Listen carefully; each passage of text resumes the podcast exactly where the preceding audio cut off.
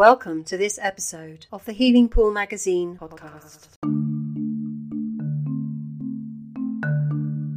The biggest problem that we have right now is a consciousness problem that says, Who are we in relation to this planet? And uh, it was first misdirected when the Christian church ran civilization because they say that the planet was created and then we were added as an option after nature was here.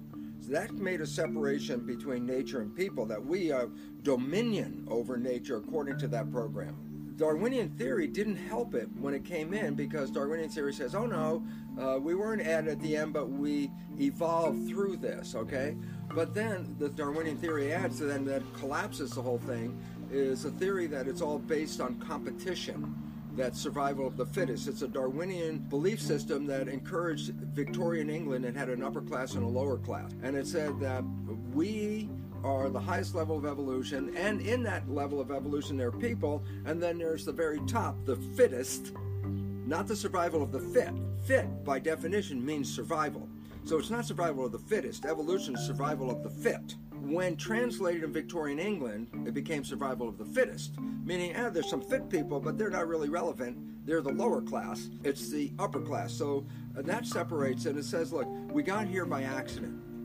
And then I say, well, then, oh, what's, uh, you know, science uh, is different than the church. Church says, we got here by special divine. You're here, you're in dominion, you're in charge, you're added at the end. Science says, we evolved but we did so randomly because of random genetics. That's how evolution occurs, random genetics. And I say, yeah, but then if we got here randomly, then the most important question is why are we here?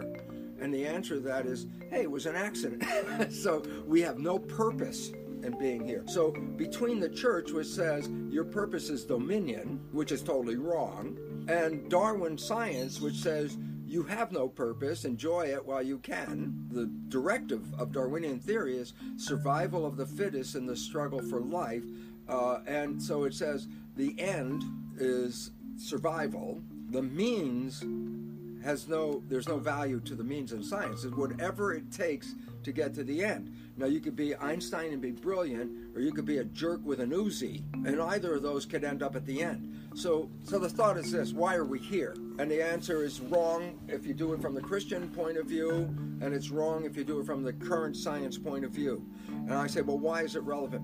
We live in a world based on science. That the leadership of the world says, look, we're operating from science here, and there's a survival of the fittest, and there's people are going to die in Africa, and it's okay if they die in Africa because they're not the fit, and that we can allow famine to occur. It's allowable according to the science that they're using. That says quantum physics and epigenetics are two sciences that completely scratch that entire belief system. Quantum physics and epigenetics reveals that we are here because we learn to live in harmony and community that a garden is not a battleground. A garden, by definition, is community. And so we have traded the garden and turned it into a battleground by our current belief system with the allowance of me to acknowledge that those people starving should starve because damn it they aren't the fittest and we accept that and so there's like oh my god we are so out of the, the normal now this science of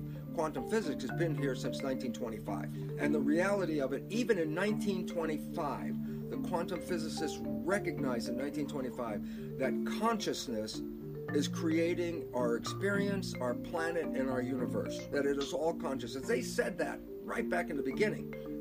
The problem was that the only science physics that was here before quantum physics was Newtonian physics, okay? And the relevance is this.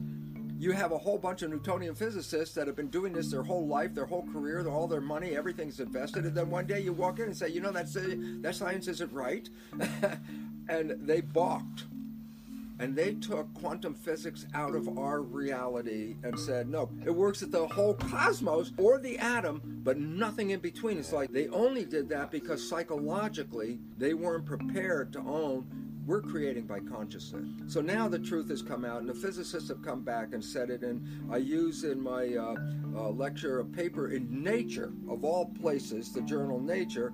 It's called The Mental Universe by Richard Conn Henry, a physicist from Johns Hopkins. I'll, let me just include only the last two sentences. The whole article. Let me. The, these are the exact words.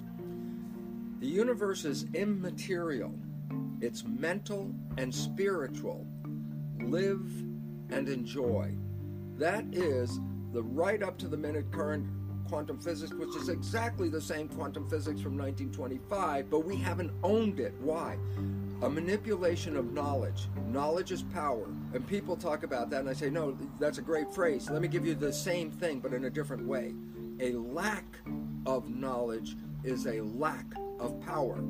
And I say, well, what's the issue? And I say, we have been systematically deprived of the empowering knowledge of quantum physics and epigenetics. Both of those cancel the entire belief system of this current current world. And until you get educated, and I say, it's saying, look, you could educate them in this conscious mind. I say, great. And they walk out of the classroom, and I go, are they using that conscious mind? The answer is no. We already know they're not using it. We already know 95% is coming from the programming. They don't know that.